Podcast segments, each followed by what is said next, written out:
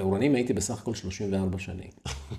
בשנת 2015 קראה לי הנשיאה דאז, פרופסור יערה בר-און, ואמרתי לה, ואמרה לי, אתה רוצה להיות אולי המנכ"ל של המכללה?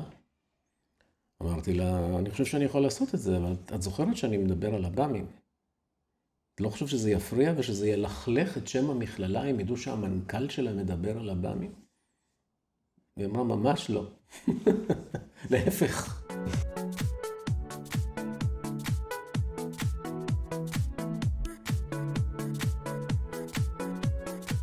שלום לכולם וברוכים הבאים לפודקאסט הגמשת מסגרות חשיבה, שיחות על אה, שינויים, שיחות עם אנשים ועל מה שביניהם. והיום נמצא איתנו קובי אלדר. שלום. שלום זאב, מה שלומך? אני בסדר, איך אתה? בסדר גמור, זה כיף אה, להיות פה, להתארח בביתך, אה, יושב בתמרת. לא ניתן כתובת יותר מדויקת מזה. כן, אחרת יעלו לכאן המונים ויצרפו את הבית. או שיבואו לשמוע מה שיש לך לומר. אוקיי, טוב, בסדר. כן. אז אנחנו נדבר על אה, שינויים והגמשת מסגרות חשיבה. איפה זה משהו שפוגש אותך ביום-יום? זה פוגש אותך? שינוי? שינוי, כן. אני חושב שאנחנו משתנים כל הזמן.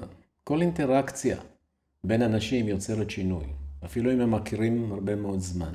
כבר אמר מישהו שאם אתה חוצה נהר, אתה לא יכול לחצות את אותו נהר פעמיים. בעצם זה שהלכת בו, שינית אותו. ולכן כל רגע שאתה חי מייצר שינוי. נכון? מגניב, אחלה. זה הגיוני. נזכור את זה, ובטח השיחה הזאת תהיה חדשה לנו. אה, הייתי פעם בסדנה שהחבר'ה שהיו פעם ראשונה שאלו, אבל מה, כמה פעמים הייתם בסדנה הזאת? אז המנחה אמר, בסדנה הזאת זה פעם ראשונה. אז גם בשיחה הזאת, זה פעם ראשונה בפודקאסט. אה, ומשהו שאני אוהב לעשות כהרגל מהשיחות הקודמות, ששמתי לב שזה מאוד עוזר, זה לעשות רגע של שקט לפני תחילת השיחה. איך אתה מתחבר עם עניין של שקט? מצוין. מה? מה זאת אומרת מצוין? איך אתה... איפה זה פוגש אותך ביום-יום? יש לי הרבה מאוד רגעים שאני אה, בשקט. כן? אני אמנם לא יושב ומהרהר ככה עם, אה, כשכל הגוף קפוץ, אבל אני לא צריך להיות כל הזמן באינטראקציה עם אנשים כדי להעביר את היום. זה יכול להיות או בגינה, תפסת אותי עכשיו גוזם, או כל מיני דברים כאלה. כשאני נמצא במין מאוד, נגיד, מינימלי של פעילות מחשבתית, זה השקט שלי. באמת, מגניב. אז uh, אני מזמין את, uh, גם, את, גם אותך וגם אותי ככה להיות במוד של מינימום פעילות מוחית. ושכלית. המוח ימשיך לעבוד. נכון. וזה אולי יעזור גם למי שמקשיב לנו וצופה בנו, ככה לעבור לאיזשהו מוד של אה, להיות קשוב יותר למה שעולה בו, אה, אולי נוכח הדברים שאנחנו נדבר עליהם, ועושה רושם שנדבר על דברים שהם מיוחדים. בשמחה, לשני הדברים. אז אה, רגע של שקט מתחיל עכשיו.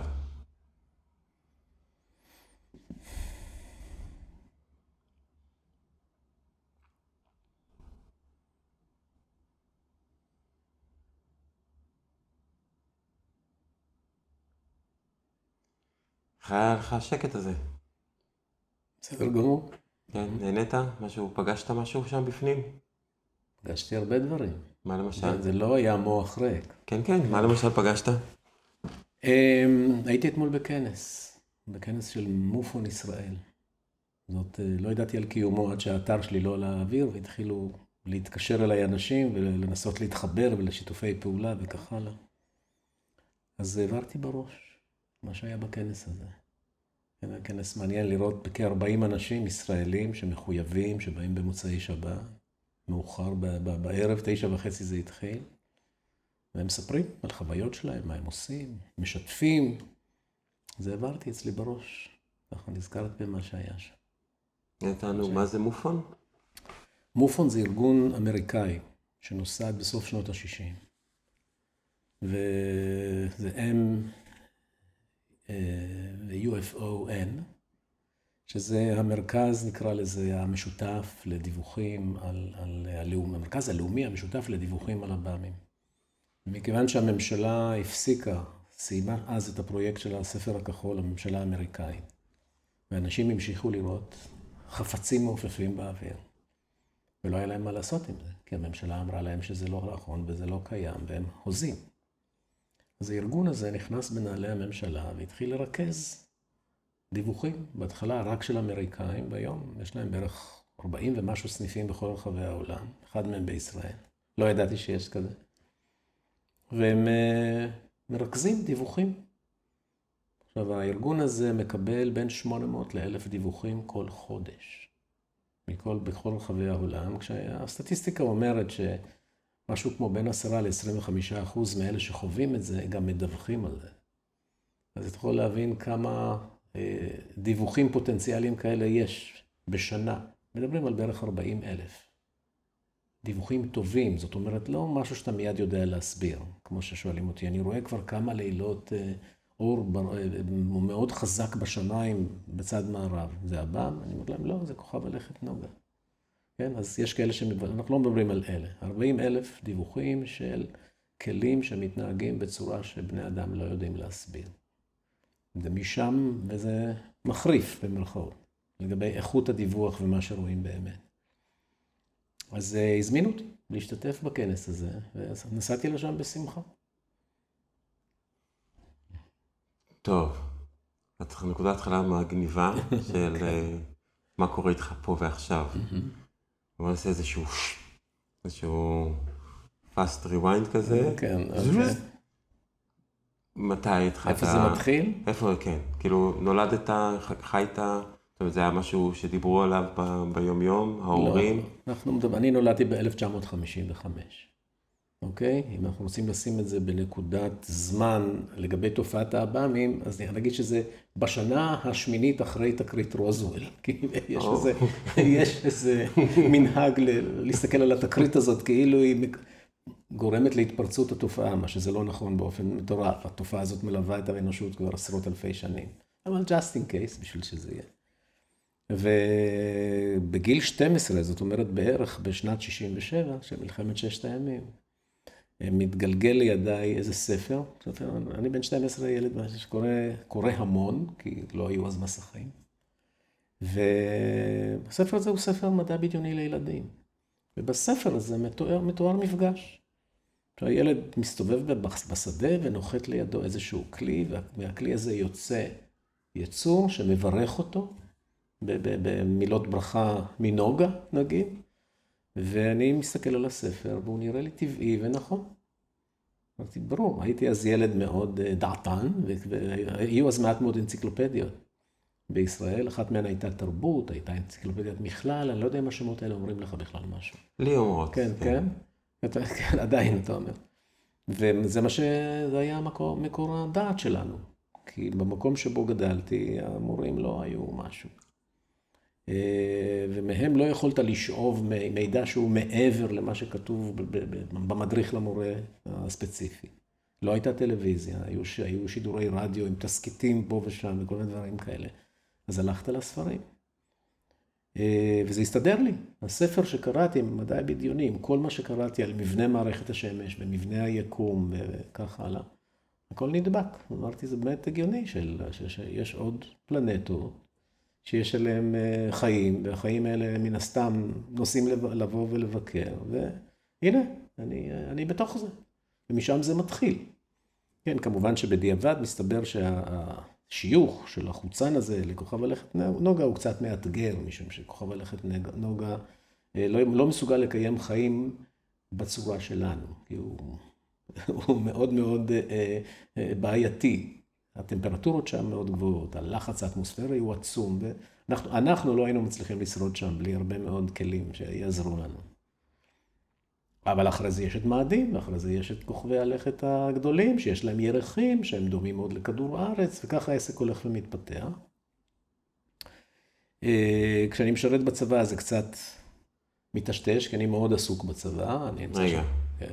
גיל 12, צבא, יש שם שש שנים של, אוקיי, אז ראית את זה, אמרת, אוקיי, זה נשמע לי הגיוני, אני מתחבר לזה.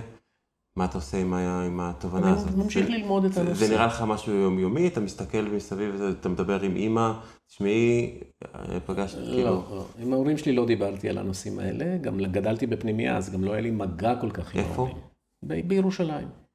פנימייה שאספה ילדים מוכשרים מכל מיני אזורים בפריפריה, ובעצם הזניקה אותנו לחיים חדשים אחרים. פנימיית בויר בירושלים, יש כל מיני בוגרים מפורסמים, לטוב או לרע, שחלקם היום נמצאים בלב העשייה הפוליטית במדינת ישראל, בלי להגיד שמות.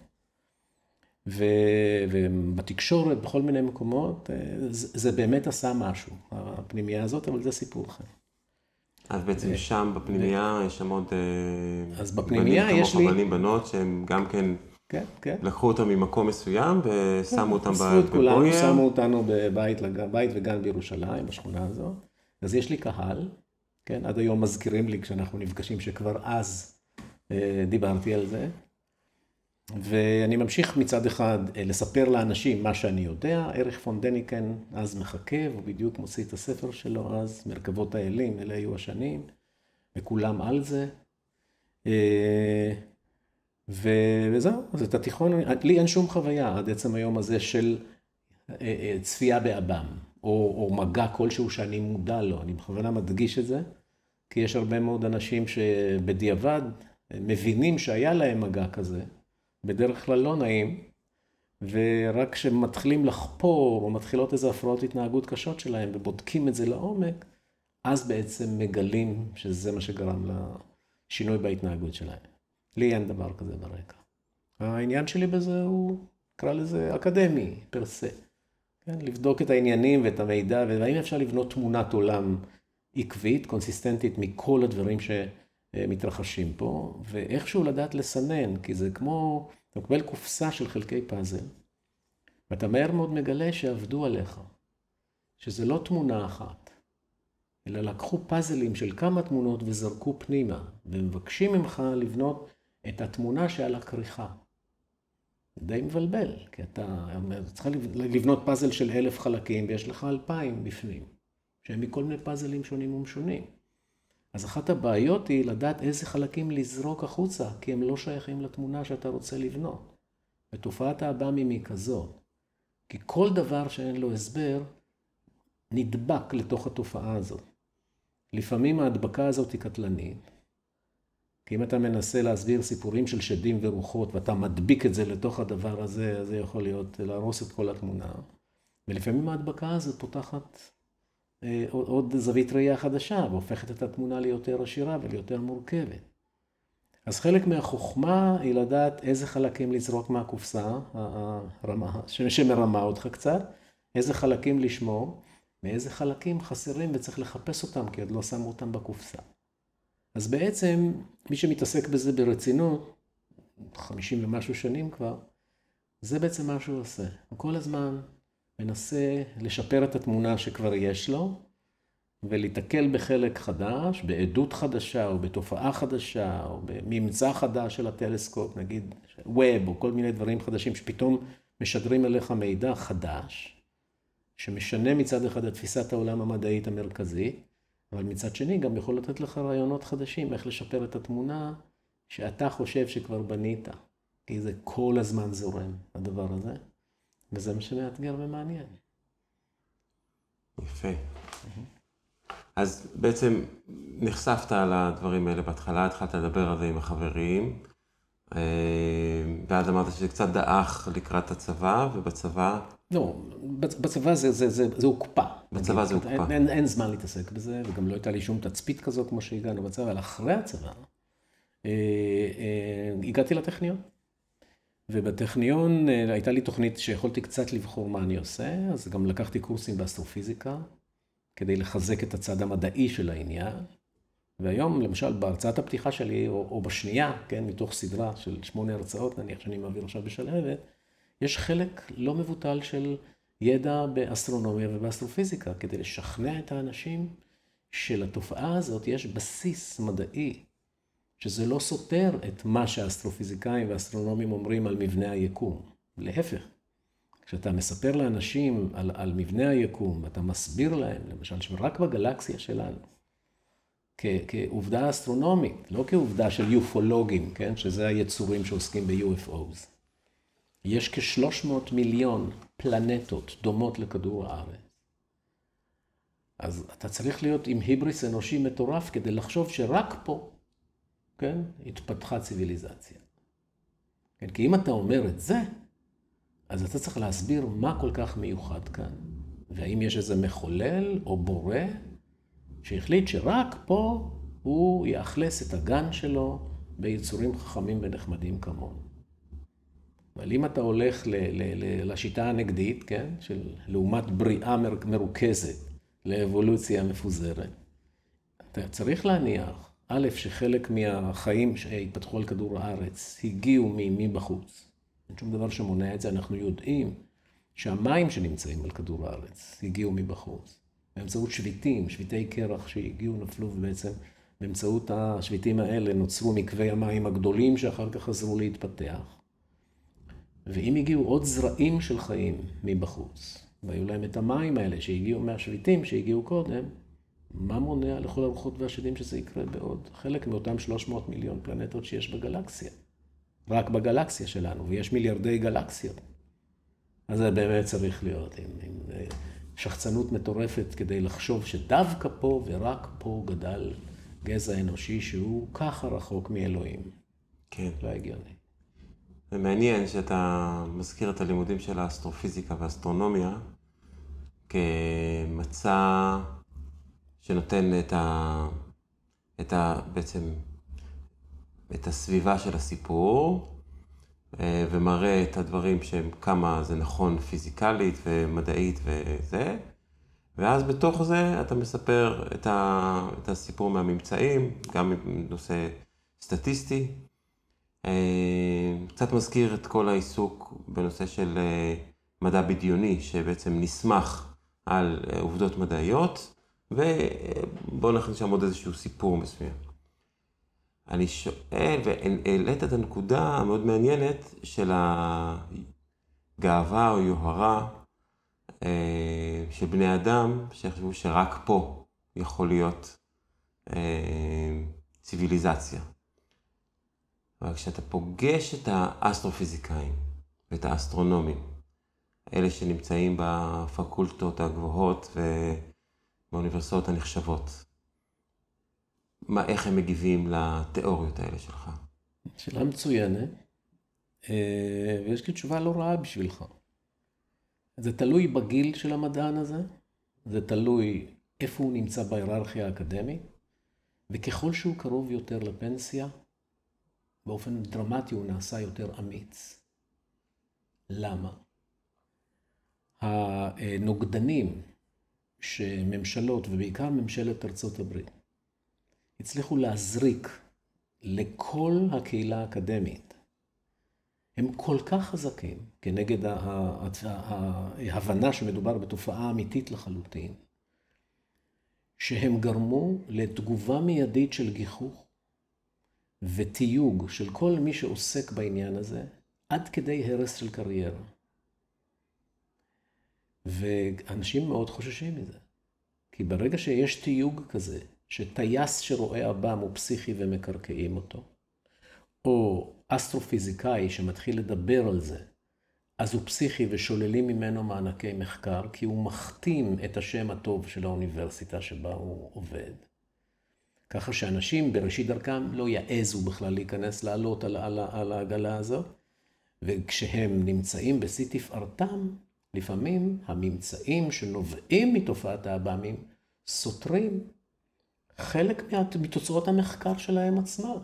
אמר לי פעם מישהו, שאני לא אציין את שמו, אני מאוד אוהב אותו, אני מקווה שהוא לא, שהוא חושב עליי באותו דבר. איש חכם ומבריק, אומר קובי, אם הוא שמע אותי טוחן לו את המוח הרבה זמן, אסטרופיזיקאי. אם מה שאתה אומר נכון, אני צריך להחזיר את הדוקטורט שלי.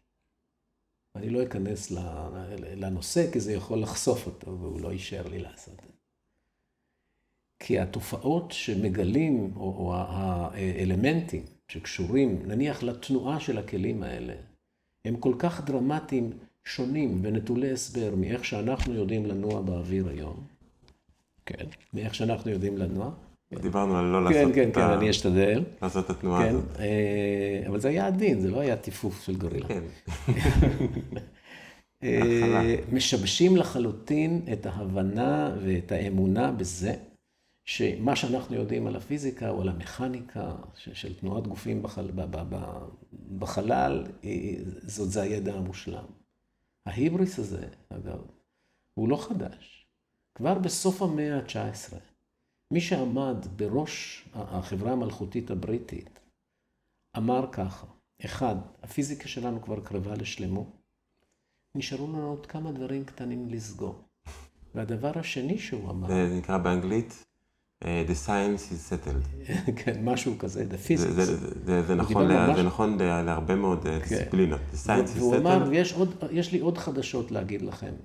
אי אפשר יהיה לעוף באוויר בכלים שהם כבדים מהאוויר. אי אפשר, הוא אמר את זה ב-96 או 7 או משהו כזה, 1800. המדען הכי בכיר באימפריה הבריטית. ושלושה חבר'ה מתקני אופניים אחרי שש שנים המריאו עם כלי כבד מהאוויר. ההיבריס שאופף את האנשים האלה, והם מאוד מאוד אינטליגנטים, הם כל כך מוקסמים מהמבנים המתמטיים שהם מצאו, ושלשיטתם מתארים את היקום, ובחלק מהמקרים הם גם מנבאים, כן? דברים, ש... ש... ממצאים מדעיים שלא ידעו עליהם קודם. כש... כשתיאוריה מנבאת משהו שאתה אחר כך מוצא, כשאתה עושה ניסוי זה מאוד מחזק את התיאוריה, אוקיי? הם כל כך מוקסמים מזה שלא יכול להיות שזה לא נכון, או שזה לא שלם. פשוט לא יכול להיות. ולכן מה שאתה אומר זאת שטות. ועזוב אותי באמא שלך, יש לי מספיק דברים להתמודד איתם, אני לא נכנס לשדה הזה. עכשיו, יש אנשים, אה, גם בישראל וגם בעולם, שכבר מבינים ששם משהו מאוד מאוד שייקי, אוקיי? אז או שהם יכתבו בפסבדונים, או שהם יתגנבו לכנסים, או שהיום כבר אתה לא צריך להתגנב, אתה פשוט פותח יוטיובים ואתה מסתכל על מה שאנשים אומרים. והם מאוד קרובים לתפיסה הזאת. עכשיו, יש אנשים שאומרים, אפילו דיברו, דיברו איתי, אנשים מכובדים מאוד מהתחום האקדמי. חסר לי קצת, קצת, איזה דבר קטן, והם אמרו לי מה, אני לא יכול להגיד לך מה היה הדבר שהם אמרו לי שאם זה יקרה, הם יהפכו למשוכנעים לחלוטין. ובימים האלה, חלק מהדברים האלה קורים ממש. או שזה ממצא מדעי, כן? שהוא תוצאה של מחקר מסודר, של מספר תקריות שהוקלטו ברדאר ובכל מיני דברים כאלה, ומה שהיה חסר למדענים המכובדים האלה זה ניתוח של התנועה, כדי להשתכנע, ולא רק עדות של אנשים שלא יודעים את ההבדל בין תאוצה למהירות.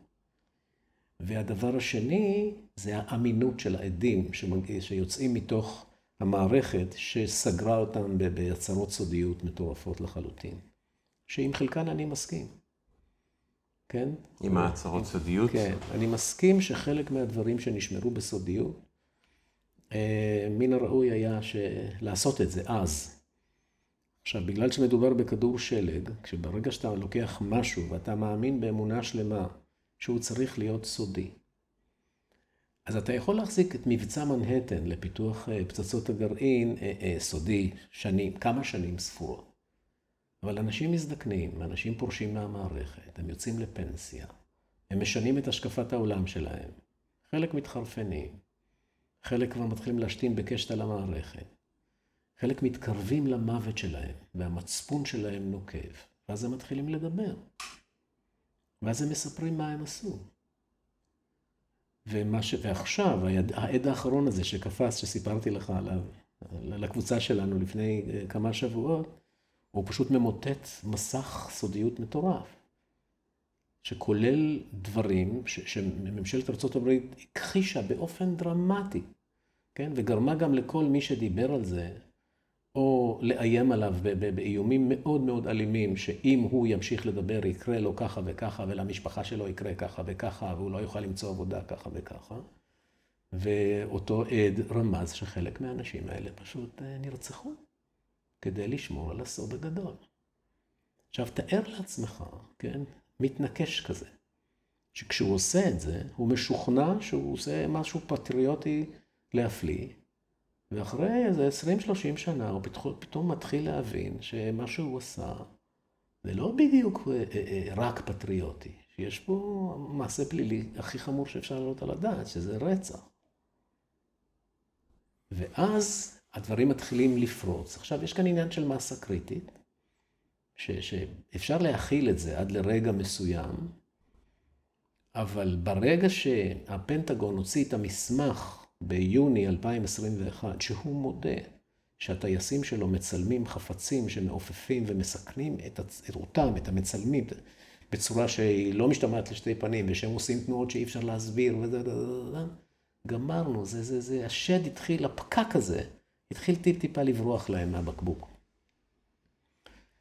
אז הם מאוד מאוד מושכים זמן, אוקיי? הם אומרים, אנחנו לא יודעים להסביר את זה, זה לא אומר שזה חוצנים, וטה-טה-טה.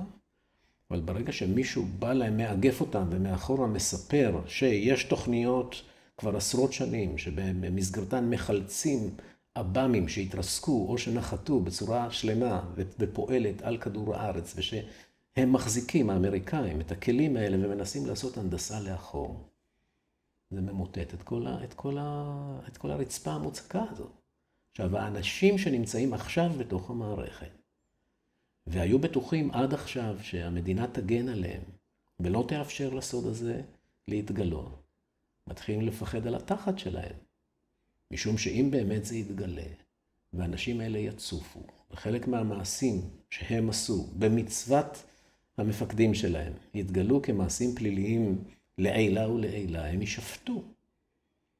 ואז מי יערוב להם שהם לא ייכנסו לכלא להמון המון שנים? ועכשיו כל העסק רוכש ובוחש, כי בעקבות העדות שלו, התחילו לפנות נוספים, שמכירים את הדברים הרבה יותר עמוק ממנו, כי הוא היה עד שמיעה. כי החבר'ה במסגרות הסודיות השתמשו בו כדי לתווך את המידע לאותה, לאותו מבקר כללי של המערכת האמריקאית. אז עכשיו, אחרי שהוא יצא החוצה בריאיון טלוויזיוני, יש אנשים שמגיעים ישירות לסנאט ומוסרים את העדות שלהם שם, לסנאטורים שהם ממונים על זה. כן, יש עכשיו את ה... את השימוע בקונגרס. כן, בסנאט. אבל את השימוע בקונגרס עושה, עושה ארגון שהוא ארגון כיסוי. הוא לא ארגון שיוד, שמקבל בעצמו את כל המידע. זה ארגון כזה שבא למרוח את הסיפור. עם דוקטור קירקפטריק, שמנהל את המסיבה הזאת. שהוא, אה, וגרוש, העד הזה שסיפר, דיברנו עליו לפני כמה דקות, אומר שהוא מסר לקירקפטריק את כל המידע הזה כבר לפני שנה. וקירפטריק בכלל לא מתייחס למידע הזה, הוא לא חזר אליו בטלפון אפילו. כדי, בוא תשב איתי, תספר לי על מה אתה מדבר.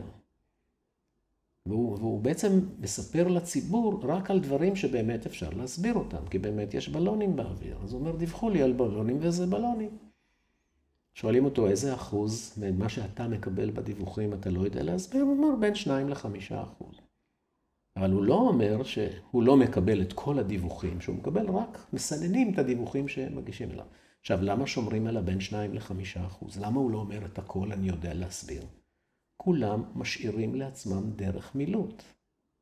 שאם פתאום משהו יתפוצץ, אז הוא לא יופיע כשקרן הלאומי, הוא אומר, אבל אמרתי לכם שיש בין 2 ל-5 אחוז, ועוד לא הספקתי לבדוק את זה, אבל אם הייתי בודק את זה, גם אני הייתי מגלה שזה אמיתי. מין דלת כן. כזאת, התחמקות מתוך כל הסיפור הזה.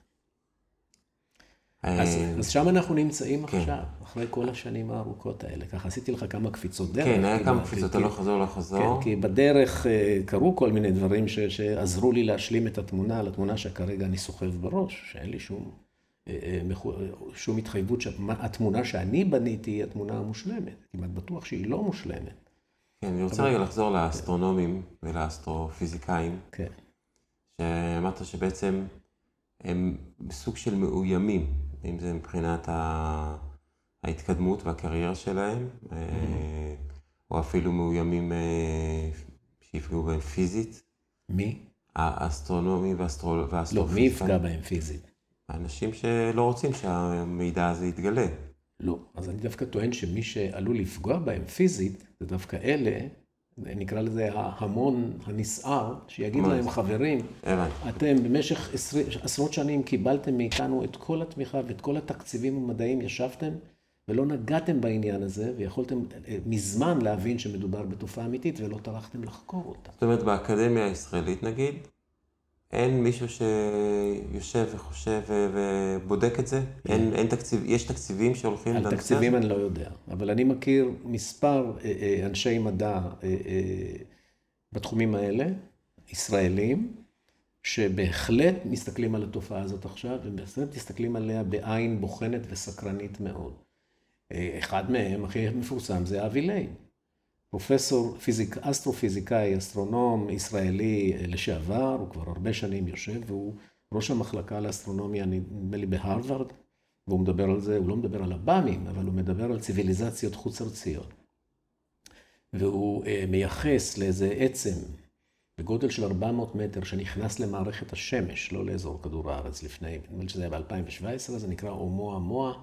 זה חפץ בגודל של 400 מטר בערך אורך, גלילי, שחלף בתוך מערכת השמש בתנועה שלא מאופיינת על, על ידי אה, אה, מהלכים טבעיים של, של גרמי שמיים שנכנסים במערכת השמש. וקלטו אותו בטלסקופים? ראו אותו בטלסקופים, אבל הוא חלף מהר מאוד בתוך, בשמי אה, העולם, ומתוך ניתוח, הוא כבר יצא החוצה, כבר המשיך בדרכו, מתוך ניתוח התנועה שלו, הכיוון שממנו הוא הגיע, המהירות שבה הוא הגיע, התאוצות.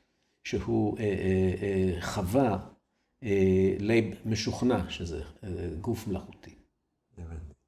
אבל הוא, עושה, אבל הוא עושה את זה בענק, אתה מבין? כן. הוא כרגע לא חושש משום דבר. הוא לא חושש. אבל קשה להגיד שהוא ישראלי. ישראלי כן. אחד שיצא עם העניין הזה, חיים אשד, שאני חושב שזה בזמן הקורונה, הוא יצא איש מאוד אה, אה, אה, מכובד, עמד בראש תוכנית החלל.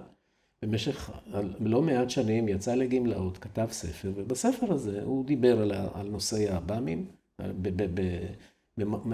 במופע של שכנוע עמוק, שזו תופעה אמיתית, והוא גייס יופולוג מאוד אה, אה, חביב, בשם חיים מזר, איש מבוגר, 70 פלוס, לכתוב לו נספח שלם על העניין, והוא הכניס את זה לספר שלו. מה שהוא חטף, חיים אשד, בעקבות מה שהקהילה ממש הוקיעה אותו. עד כדי כך שהוא היום לא מוכן לדבר עם אף אחד, לא, לא עם אנשי מופון, ואתמול דיברו על זה, שמנסים ליצור איתו קשר והוא ירד למחתרת. אוקיי, פשוט, וזה היה, זה מחמיר לב. אדם אמיץ, חבר'ה, תקראו את העובדות. אנשים פשוט לא קוראים את העובדות. הם כל כך בטוחים שזה קשקוש, שזה ממש לא יעזור. יש היום אפילו ביטוי חדש, זה נקרא הלם אונתולוגי. שזה? אה, זאת אומרת, ההלם הזה נוצר כשמשהו בתפיסת היסוד שלך, את, את, את, את החיים שנמצאים מסביבך, מתערער באופן דרמטי. ההלם הזה שאתה נתקף בו, כן, הוא, הוא, הוא, הוא, הוא, הוא איום ונורא. יש כאלה שלא יכולים לשרוד אותו, כל אחד מגיב בצורה אחרת כשהוא נכנס להלם כזה. אז... אם אנחנו מתמקדים בחבר'ה האלה, אני ממש מרחם עליהם.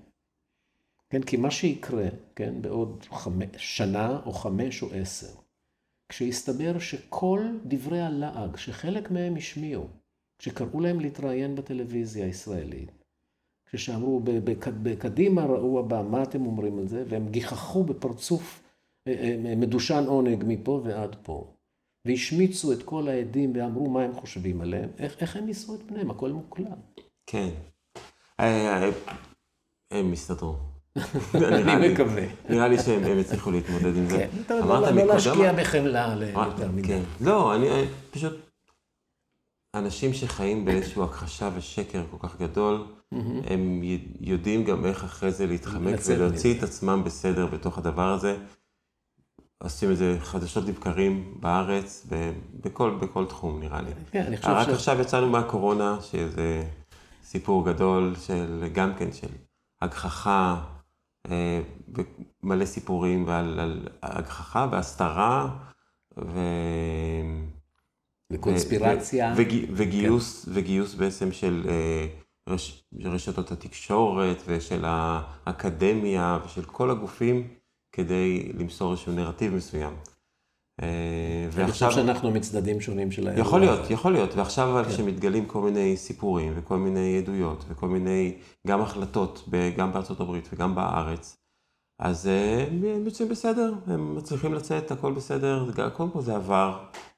וממשיכים... אה, אוקיי, אני, לא, אני לא מסכים עם הדוגמה, אבל אני מסכים עם העיקרון. אה, בסדר. בנקודת המבט שלי, הקורונה הייתה מגפה אמיתית מאוד, שמתו למעלה משבעה מיליון איש בעולם. כן, ועל פי הערכות מסוימות, המס... הסיכון שהיא העמידה את האנושות דמה לסיכון של המגפה, של, הד... של המגפה השחורה. כי אני נמצא בצד הזה של אלה שמסתכלים על הקורונה. אם יש כמה כאלה שנפגעו מהחיסונים שחיסנו אותם, ברור שיש. כי החיסונים אף פעם לא מתאימים לכולם. חיסון זה משהו סטטיסטי. זה לא העניין הזה. אבל לא, נעזוב את זה. לא, לא, זה, אני רוצה דווקא, יש כן. פה שתי נקודות. עוד מעט נחזור לקורונה. כן.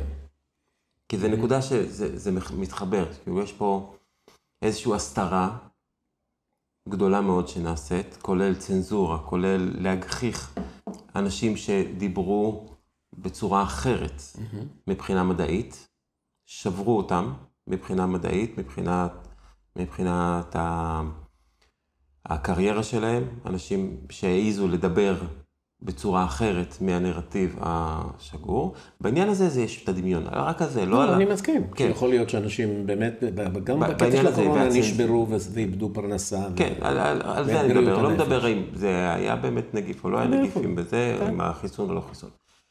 אה, מקודם אמרת משהו שמאוד עניין אותי, על ההיבריס שרק אנחנו כאן, בזכות איזשהו אה, מחשבת בריאה.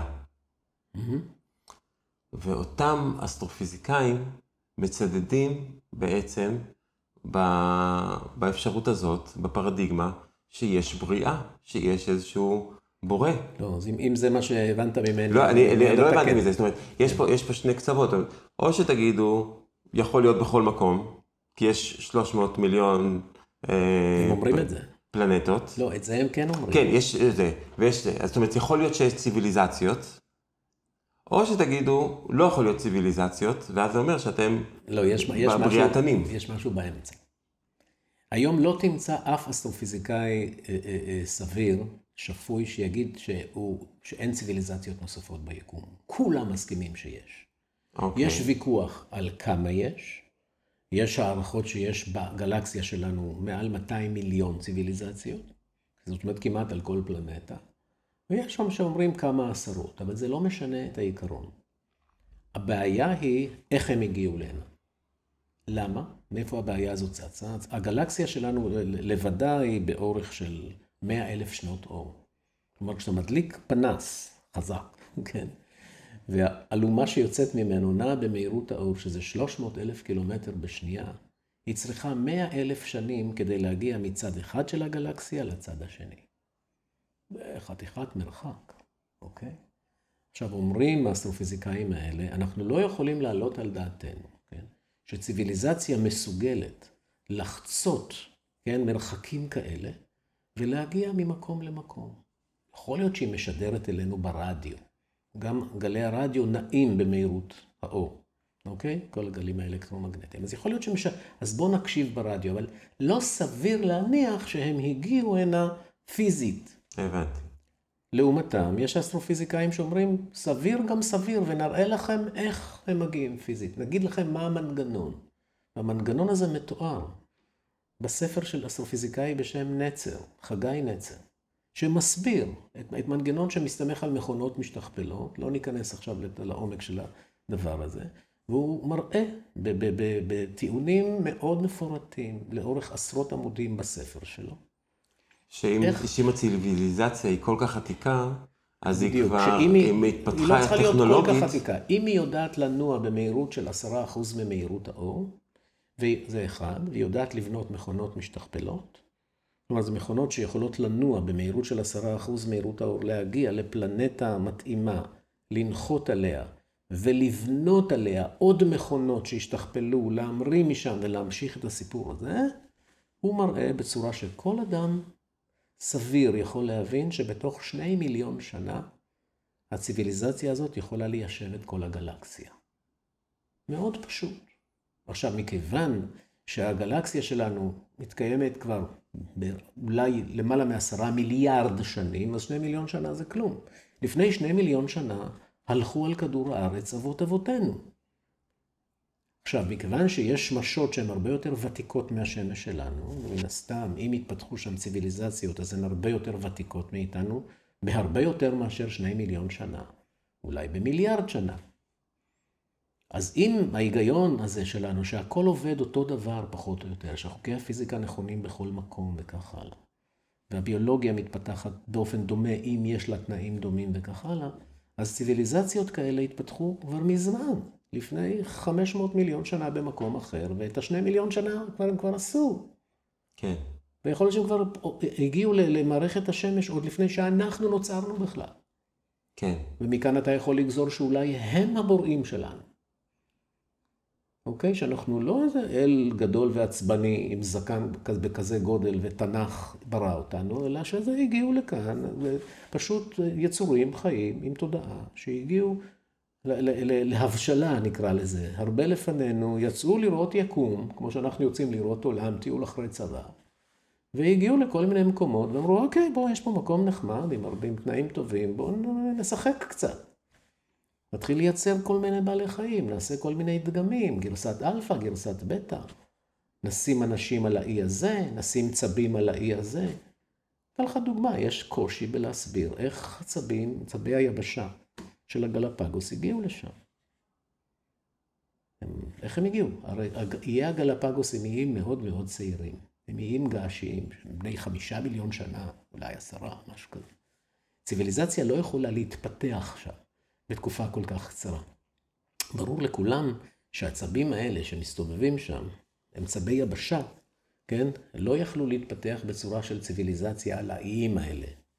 אז מאיפה הם הגיעו? הם לא יכולים לשחות באוקיינוס, כי זה מים מלוכים. אתה יכול להסביר איך ציפורים מגיעות ל... ל... אתה יכול להסביר איך, נגיד, דו-חיים מגיעים לשם, אבל צבי יבשה, איך הם מגיעים לשם. אז יש כל מיני תיאוריות מאוד, שאותי מאוד משעשעות. אבל את האחרים, הם, הם בטוחים שזה הדברים הנכון. הם טוענים ש, ש, שכל מיני צבונים קטנים כאלה, צב, צבוני יבשה, כן? שבמקרה נקלעו לחוף של אוקיינוס מלוח. פתאום היו שם איזה גזרי עצים, כן? והם עלו על גזרי העצים והם נסעו 850 קילומטר על, על גלי הים עד שהם הגיעו, כן? לאיים האלה, ומהם נוצרו עצבים, עצבי היבשה האלה. כן. יש את ה...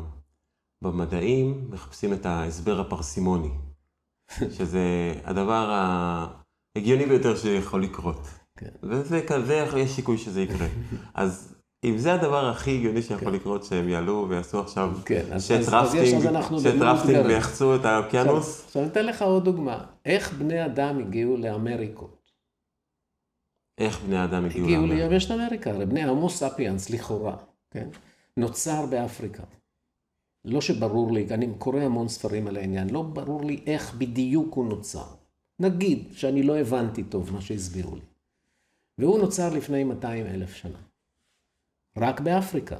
העולם נראה לפני 200 אלף שנה פחות או יותר כמו שהוא נראה עכשיו. היו כמה תקופות קרח וזה, קצת מזה קצת שינויים, אבל פחות או יותר כמו שהוא עכשיו, מבחינת המרחק בין היבשות, אוקיינוסים, דברים כאלה. ומה אומרים החברים? שהחבר'ה האלה התחילו ללכת ברגל ולאט לאט להתפשט. עכשיו, איך אפשר להגיע לאמריקה ברגל? רק דרך, באפשרות אחת, דרך מיצר ברינג שם, בחיבור בין המזרח סיביר, אם אתה רוצה, והאיים האלה שיוצאים מאלסקה. ושם היה באמת גשר יבשתי, כן, בתקופת הקרח. כן, אנשים, בתקופת הקרח היה שם גשר יבשתי, לא, גם היה שם גם קר מאוד, אבל נניח לזה, נניח שהם קנו פרוות טובות בחנויות הקרובות, והם הלכו ברגל, כן, על הגשר היבשתי הזה, והתחילו ללכת דרומה, מהכיוון של אלסקה דרומה לכיוון, וככה ישבו את, את, את, את אמריקה הדרומית. והתיארוך שהם נותנים לזה, הוא, הוא, הוא בעצם מאולץ על ידי הזמן שבו היה שם הגשר היבשתי. מה זה, 20 אלף שנה? משהו, משהו כזה. בין 20, 16 אלף שנים, 13 אלף שנים. מה הבעיה עם זה? שמוצאים ממצאים ארכיאולוגיים באמריקות, שמוכיחים שגזעים אנושיים היו שם כבר לפני 130 אלף שנה. אז מה עושה ארכיאולוגיה? היא לא מתעסקת בזה. כל ממצא היום שמעיד שההתיישבות של בני אדם... שהוא קדום לקריוני, נכון? קדום לעידן הזה, הוא, הוא פשוט נמחק מהספרים. טוב. וזה נקרא ארכיאולוגיה אסורה. אמ, אתה מתחיל לגעת פה בכל מיני דברים שקודם כל ללחוץ לאנשים על כל מיני נקודות. כשאתה בא בטח גם מספר להם. זה בטח מעלה בהם כל מיני תחושות וכל מיני תגובות. מה, איזה למשל תגובות אה, יוצא לך להתקל בהם? לאחרונה אתה גם עושה הרבה הרצאות וגם אה, העלית את האתר. להעביר, אז איזה, איזה תגובות... אה, תראה, האמת היא שזה לא לאחרונה, אני כבר מרצה המון שנים. אוקיי. כן, לאחרונה אני עושה את זה ב full scale, כי יש לי פתאום זמן, אחרי שיצאתי לגמלאות. אז, אז, אה, אז מה שקורה... אז כל התקופה הזאת, והיה לך כל מיני תפקידים בסך הכל מאוד מכובדים בקריירה באורנים, נכון. והיית מרצה במתמטיקה, מה היית... נכון. אז היית בכל מיני מסגרות כאלה, והמשכת לדרוש בענייני mm-hmm.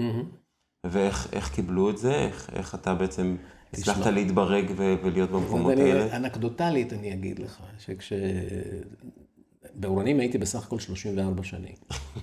בשנת 2015 קראה לי הנשיאה דאז, פרופסור יערה בר-און, ואמרתי לה, ואמרה לי, אתה רוצה להיות אולי המנכ"ל של המכללה? אמרתי לה, אני חושב שאני יכול לעשות את זה, אבל את זוכרת שאני מדבר על הבאמים. את לא חושב שזה יפריע ושזה ילכלך את שם המכללה אם ידעו שהמנכ"ל שלה מדבר על הבאמים? היא אמרה, ממש לא. להפך. כן, אבל היא הייתה אדם באמת עם ראש פתוח, עדיין, כן, היא כבר לא נשיאה שם. אה, אז כל מי שהלך מסביבי, שזה נגיד אלפי סטודנטים ומאות אנשי סגל, בכל השנים האלה, ידעו על השיגעון הזה שלי. ומה הם עשו עם זה? הם הזמינו אותי להרצות בתוך כל מיני אירועים בתוך המכללה, אם זה בכנס המחקר של המכללה, ובאירועי מדע ש- שעושים באורנים כל שנה, כן, להרבה מאוד ילדים, לפחות שני אירועים וככה, נתתי הרבה הרצאות בתוך אורנים. כלומר, מה שמעניין זה ש- שהאנשים, יש שם גם פיזיקאים מכובדים באורנים, לא הוקיעו אותי בגלל זה, אלא עלתה בהם הסקרנות. כי מתוך מה שאמרת, אם אדם מכובד כמוני מדבר על הנושא הזה, ואני לא אדם ש, שלא מתמצא, כן, במדעים או משהו כזה, בא ומספר ומנמק את כל הדברים ומסביר את כל הסיפור, זה עובר. עכשיו, כמו שאתה אומר, לקהל רגיל, כן, שמגיע בפעם הראשונה ונחשף לזה, אה, מאוד קשה. עכשיו, אני בדרך כלל עושה משאל. כשאני אתן את ההרצאה לחבר'ה שלנו, איריס ואני מתכננים את זה, אז אני גם את זה, אעשה את זה שם, אולי ראית את זה, כשעשיתי את זה, כן. כן. אז אתה, ואני בודק בתוך חמש קטגוריות איפה אנשים נמצאים. עכשיו, אם זה אנשים שההרצאה נפלה עליהם, כי מישהו ארגן והם הגיעו לשם בעל כורחם, יש לא מעט אנשים שבחיים, כן, לא חשבו ולא לא, לא, לא טרחו בכלל לחשוב על העניין הזה. מבחינתם זה, זה, זה נושא חדש לגמרי, לא מעניין, לא זה, יש, כמו שיש לי המון נושאים שאני אפילו לא רואה אותם כשהם כתובים בעיתון, זה היה אחד הנושאים האלה, שאתה עיוור לחלוטין לגביהם. לעומת אנשים שנמצאים עמוק בתוך העניין ויודעים המון על הדברים האלה, ואני, ואני לא מצליח להפתיע אותם, כי אני מתחיל משפט והם מיד אה, אה, מסיימים אותו. לא כולם יודעים את אותם פרטים כמובן וכך הלאה. אז יש מנעד מאוד גדול. עכשיו, כשאתה מקבל קבוצה שבוחרת להגיע לתוך האירוע, למשל הקבוצה של שלהבת, אף אחד לא מפריע להם או מכריח אותם לבוא לשם. רובם, כן, בשאלון הזה שאני עשיתי, רובם בעניין. יש איזה כמה בני זוג שאני, שגררו אותם בכוח, אז הם לא. ויש להם גם את ה... הם כבר אחרי הפנסיה, הם כבר לא חייבים אה, דין לאף אחד, הם יכולים נכון, לחשוב מה שהם לא- רוצים. תראה, זה בוודאי לא מאיים על מקורות ההכנסה שלהם, אבל מה, ש, מה שעצוב לי, זה שיש מעט מאוד צעירים שבאים למקום הזה. כי הם אלה שהולכים בעצם לחיות בתוך המציאות של ה disclosure הזה. שיהיה, לפי מה שאנחנו מבינים, האנשים שעוסקים בתחום של התוצאות האפשריות של ה disclosure, תהיה השפעה דרמטית על כל, על כל החברה האנושית בכל העולם. כן, זה לא רק משהו בבוסטון או בלוס אנג'לס, שאנשים התחרפנו. אנשים התחרפנו בכל המקומות בעולם, מהזעזוע הזה וגם מהדברים שיקרו באופן אוטומטי, בעיקר בעולם הכלכלי-חברתי כתוצאה מהעניין הזה. אתה נתקלת בתגובה כזאת של, של באמת הלם או איזושהי השתגעות או איזשהו, שמישהו התפלט בגלל מידע ש, שהוא נחשף? לא, אבל uh, uh, ראיתי אנשים שחוו את זה באופן אישי, בכנסים שאני נוסע אליהם בארצות הברית, יש גם תמיד איזה קבוצות של, של כאלה שעברו התנסות אישית בעניין. הם לא נראים טוב. כן, הם לא באים מתוך איזו עמדה של כוח, או... אה, פה אני קצת נזהר כדי לא לפגוע בעמיתיי, אבל אה, אני לא חושב שהמגע עם החוצנים עושה לנו טוב. אוקיי? אני מאלה ש... ואני מצטרף פה להרבה מאוד אה, אנשי מדע שמאוד מפורסמים, שהזהירו, כן? לא, לא, לא ליזום חיבור כזה. לא לשלוח הודעה איפה כדור הארץ נמצא. אתה לא יודע מי נמצא בצד השני, אתה לא יודע מה האינטרסים שלו, אתה לא יודע איזה, איזה מערת על הדין אנחנו לטובת ציוויליזציות אחרות, אז לפני שאתה מזמין את כולם להתנפל עלינו, בוא נחשוב קצת, אבל לחירות המועד. כן, כי כבר שלחנו במכוון הרבה מאוד מידע איפה בדיוק אנחנו נמצאים, כן, כמה אוכלוסייה הייתה בכדור הארץ, זה נקרא recibo message, זה בשנות ה-70 שלחו מין, מין אה, מידע מקודד כזה. וקיבלו תשובה. קיבלו תשובה. קיבלו תשובה במעגל תבואה. כן. ואני בדיוק אגיע לזה בהרצאה בשלהבת ביום... כן, זה היה מרתק לי לראות את זה. כן. שמדברים על שלושה סלילים של DNA שיש להם, לא זוכר אם זה שלושה, אבל זה, כן. זה מבנה אחר של DNA. כן, זה היה מעניין. כן. אמ, אז, אז לגבי ההלם הזה, אז האנשים שעברו את החוויה האישית הזאת, כן, של מגע, נקרא לזה מפגשים מהסוג הרביעי קוראים לזה, שבו הם נלקחים והופכים להיות חיות מעבדה, ממש, כן? עם כל המשמעויות של זה, חוסר אונים מטורף. חופרים בגוף שלך, עושים לך דברים שדי כואבים. מנסים להרגיע אותך אמנם, אחר כך מחזירים אותך, פחות או יותר, תמיד, למקום שממנו נלקחת, עם בלבולים קלים. אה, על זה אני מדבר גם... והם חוזרים באותו זמן, או שהם חוזרים אחרי לא, זמן? לא, לא, חוזרים בדיליי. יש, יש תחושה של אובדן זמן. זה לא שמחזירים אותם לנקודה שבה, כן. אבל uh, חלק מהעניין הוא, כן, כשאנשים האלה, כשמראיינים אותם ומנסים לשחזר את התופעה שהם עברו, אחד הדברים שחוזרים על עצמם זה, זה תחושת עיבוד זמן. הם מספרים שהתחיל לקרות להם משהו בשעה, נגיד, אחת לפנות בוקר, ופתאום נהיה ארבע. ובין לבין, הם עברו את החוויה הזאת. Okay. אוקיי. אז יש שם גם את העניין של ה... כן, אבל זה אנשים לא ש... לא עוצרים את, את זרימת הזמן בחוויה הזאת. והם לא נראים טוב. כן, זה כאלה שבעצם פגשו אה, חוצנים, שהם לקחו אותם, שהם עשו איתם כל מיני בדיקות. נכון. כן. עכשיו, זה לא מדבק, אוקיי? זה לא יוצר פאניקה, אה, אה, שאנשים מתחילים לרוץ ברחובות, לשבור חלונות ולגנוב טלוויזיה. אבל כש...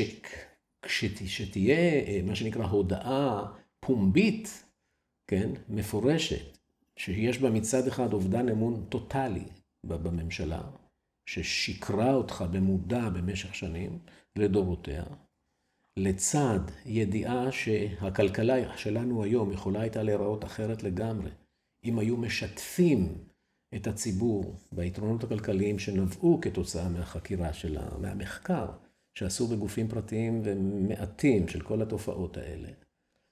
אם לא צריך דלק פוסילי, אפשר להגיע למקורות אנרגיה חופשיים בלי לזהם בכלל את כדור הארץ, ושהדבר הזה כבר נמצא 50 שנה או משהו כזה בידי אה, גופים מסוימים, והם לא שיתפו בזה, כי הם היו משתפים בזה, הם רוצים להסביר איך מצאו את זה, אוקיי? או כלי נשק שפותחו בעקבות העניין הזה, כל מיני דברים כאלה.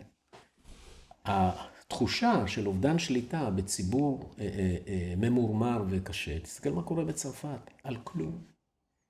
עכשיו, על כלום. שוטרים ירו בנער, כן? לא יודע אם הם ירו, ב, ב, ב, לפי טענה מסוימת הם ירו כחוק. יש היום חוק בצרפת שמאשר לשוטרים לירות בנהגים שבורחים ממחסום. אז אפילו בעניין הזה הם כנראה ירו כחוק, אבל זה לא משנה. תראה כבר כמה זה, ארבעה, חמישה ימים או לילות שיש מהומות מטורפות בצרפת, שריפות של עשרות בתי עסק, אלפי עצורים, שוטרים פצועים וכל מיני דברים כאלה. על, על מה? על כלום. יכול להיות שזה באמת מה שאמרת, על אובדן האמון במשטר. שזה גם קצת, אנחנו רואים את זה פה. נכון. ו... רק שכאן עוד לא הגענו למצב של מהומות רחוב בלתי נשלטות. כן, כן. לא הגענו עדיין לזה. היה, היה, היה איזו הבלחה. כן. כן, אבל, זה, אבל זה, זה, אני חושב ששני הצדדים, נכון לעכשיו, נזהרים מלהידרדר למצב הזה. כן. אבל המקום הזה שאתה בעצם משחק בו ומלהטט שם, זה המקום הזה של, ה... של החוסר אמון במשטר ובנרטיב. נכון. ואתה יכול להסתכל בעצם, אתה מסתכל בזכות ההתבוננות שלך על כל הנושא הזה לא, במשך אני, שנים. אני, לא לוקח לעצמי את העניין הזה. אני, אני, אני, אני educator.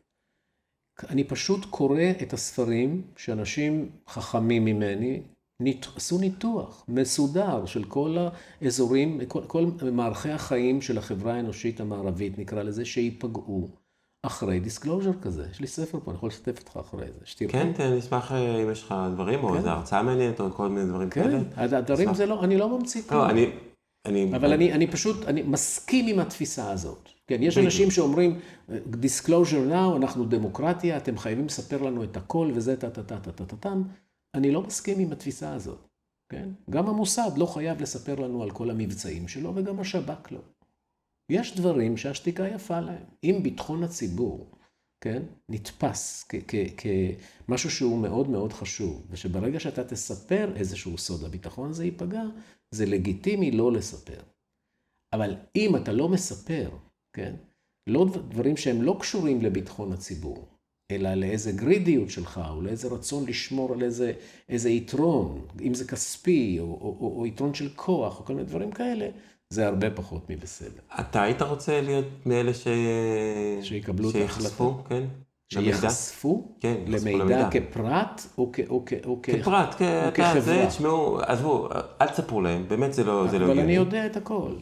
אתה חושב שאתה יודע? גם אתה יודע את הכל. אם אתה רוצה, תקרא בספרים, הכל כתוב. בעצם. להביא אותך לאזורים, לאיפה שבוב לזר עבד וראה את ה... את ה-ARVs האלה, כן. את, את המכונות כן. המהונדסות לאחור. הוא נכנס פנימה וראה ולהיכנס לכזה. זה, היית רוצה להיות שם? באופן פיזי? כן. לא בטוח. יכול להיות ששם קרינה רדיואקטיבית שתפגע בי. אוקיי? זה כמו שאני אשאל אותך, היית רוצה להיכנס לכלוב של אריות כדי להרגיש איך, איך, את העוצמה שלהם ואיך הם נואמים עליך?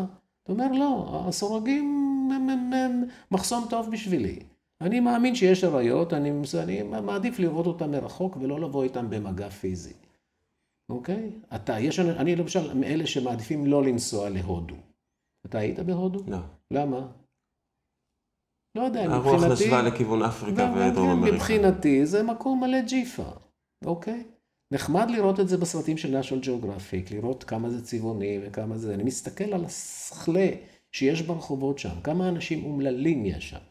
כן? באיזה רמה של זוהמה הם חיים, וזה וטה טה טה, ממש לא בא לי לנסוע לשם. אני לא אומר שאין הודו, אוקיי? אבל אני לא חייב לחוות כל דבר באופן אישי, כן? בחמשת החושים שלי, שכוללים ריח ומישוש, כן? כדי להשתכנע שמדובר בתופעה אמיתית. אני רוצה לבחור לי את הדברים שאני רוצה לנגוע בהם, אוקיי? עכשיו, באמת, האינטרס העיקרי שלי הוא החשש, כן? שאם הציבור לא יגיע מחונך לחשיפה המאולצת, כן?